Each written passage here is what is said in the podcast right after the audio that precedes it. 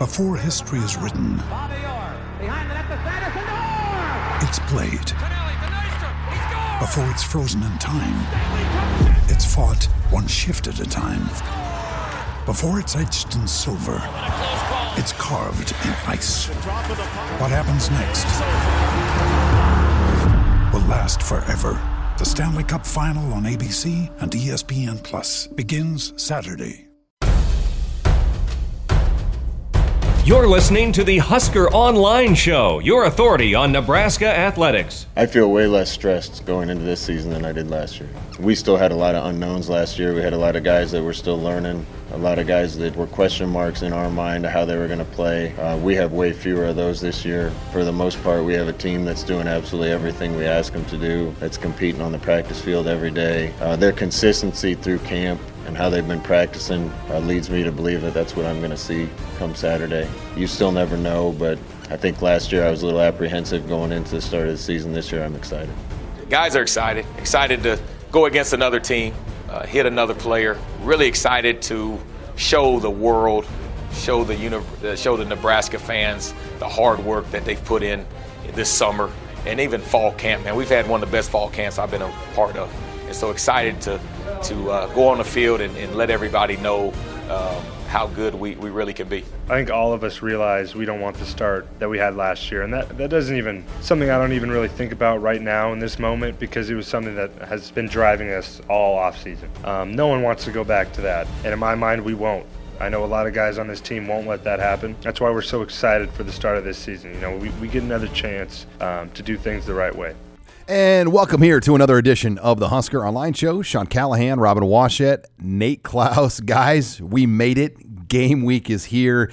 You heard from Scott Frost, Troy Walters, quarterback Adrian Martinez, as they are getting us ready here uh, for this 11 a.m. ESPN game with South Alabama, a team coming into Lincoln at three and nine. And I'll be honest, there's been very little to no talk about South Alabama and the Jaguars. I think everyone is just interested in seeing this team, seeing the improvements made in the gains and things that have gone on here over the offseason. Yeah, I mean, this thing is all about Nebraska. I mean, the opponent is secondary, really, and there's a reason why they're 35 and a half, 36 point favorites going into this. So, really, uh, what Saturday is going to be is how far has Nebraska come from where we saw them not only a year ago, but from the end of last season. Uh, there's been so much talk about how much better this team is, top to bottom, across the board uh, in all aspects, both mentally and physically.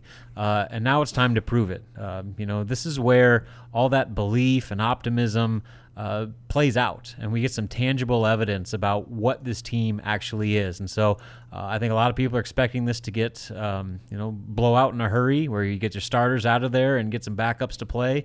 And um, I think that's a realistic expectation if Nebraska is what they've been saying that they are. Yeah, it's totally a measuring stick game, and um, yeah, it, is kind of interesting though. There's been like absolutely no talk about South Alabama. Obviously, they respect their opponent and, and whatnot, but you know this is this is a deal. It's, it's totally all about Nebraska and, and uh, you know their I guess their growth. You know what's is the hype warranted that, that the team is, has been receiving heading into the season, and and uh, you know what what type of uh, you know what type of look are, are they going to have? Or have they corrected some of the issues that plagued them last year? Yeah, it's interesting just the perception of Nebraska, how it has changed a little bit nationally and regionally, um, just amongst other people.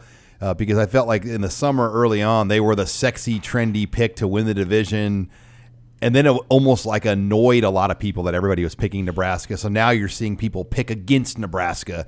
Um, you, you saw the the Rivals.com Big Ten publishers. So each site had one vote.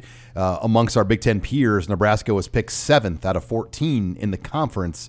Um, so I just get the sense there's a big, all right, Nebraska, we've given you the benefit of the doubt the last eight years and nothing's happened. You still need to prove it before we call you the favorites. And I think Saturday is going to be really important for Nebraska to show people they're not messing around in 2019. Yeah, and I think that's fair. Uh, like you said, I mean, people have been waiting for Nebraska to be the uh, you know regular Big Ten contender and dominant team in this league since 2011, and it's never happened. Uh, and it's only gotten worse and worse as the years have gone on. And so until Nebraska actually goes out and proves they are capable of competing for a conference championship, realistically, uh, you're going to have doubters like that. And so uh, that good news is falls right in line with what Scott Frost and his staff have been preaching to these guys. You know, yes, it's you know on one hand you want to build guys up and uh, you know get that confidence and you know belief going, but on the other hand, uh, you got to provide some humility and humble these guys a little bit and remind them that You've won eight games in two years. Uh, you are a four and eight team until you prove it otherwise on the field when it matters. You know, off seasons uh, mean nothing if you don't translate it uh, into the season. And so, uh, you know, those doubters, I mean, they have every right to think that way. And uh, again, I think that that's also part of the message that this staff has, has been teaching that uh, with all the hype and excitement around you guys, you haven't proven anything yet. And until you do, you're four and eight. Nate, and I will say this about Scott Frost: they've kind of tried to tone it down. I mean, he's done very little to no interviews um, nationally, locally this summer, as far as the one-on-one type. Even like Big Red Wrap Up, we have. You know, we, we've traditionally had the head coach on, um, you know, the first show of the year pre-taped, and and we had the coordinators on just because Frost is being really careful. I think he knows like how good this team could be, but they don't want to come out and say too much, and then and then you know everything not work out. Yeah, it's. I mean, and I understand that, and I understand both sides of the argument where the some people are hyping them up and saying, well, Nebraska could be back. This could be, um, you know, the Nebraska team that, that everyone's been waiting for for a very long time. And I can also see, you know, where, where people are being kind of skeptical and, and waiting until Nebraska actually proves themselves. Um, but and, and as far as Scott Frost goes, yeah, I, that's exactly how I would play it. I, I, wouldn't want to come out and, and proclaim that they're going to be the team to beat in the West, or or that you know that they're going to be um, you know kind of duplicating what they did in year two at, at, UCF. And and you you know I noticed that as fall camp started, that was that was a common question. You know, how does this team kind of compare to year two at UCF? And, and a lot of those questions, you know, were, were shot down by the coaches too, and saying that it was still different and that you, couldn't you know completely compare the two. But um, you know, I, I, wouldn't be surprised if if uh, this team's not um, you know, not going to be making a major stride forward. And it's an 11 a.m. kickoff, and you know, I know you, you don't like that traditionally. You like a night game, but a couple things: pending storms coming in. Nebraska practices in the morning, and honestly, I just think this is the kind of game that should be played at 11 a.m. I don't think you play South Alabama at 7 o'clock. It's not a night game, in my opinion. I mean, this is Let's get this game in. Let's do what needs to be done, and then Husker fans can enjoy the rest of the day of college football. Hopefully, whatever storms are coming in will clear out. But it's going to be a cooler day. Um, and traditionally, in openers, heat has played a factor. It's not going to play a factor in this game at all. No, as long as the the rain and uh, that ugly word lightning uh, stay out of the picture, which as of now is supposed to. Uh, yeah, knock knock on that wood.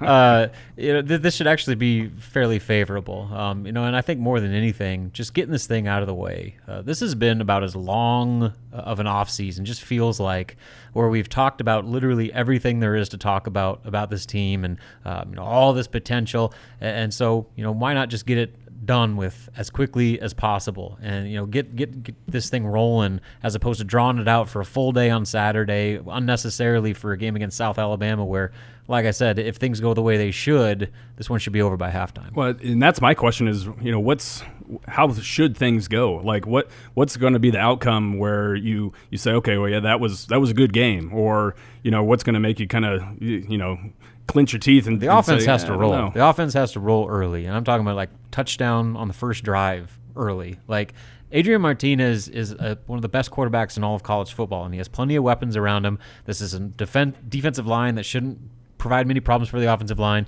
So they should get on them early and not let up until it's time to pull the starters. All right, well, hold that thought. When we come back, we are going to talk more about the offensive storylines to watch going into this game, including on that offensive line. Cameron Jurgens named the starter here going into week one. So we'll break down all of that next and much more here as you're listening to the Husker Online Show.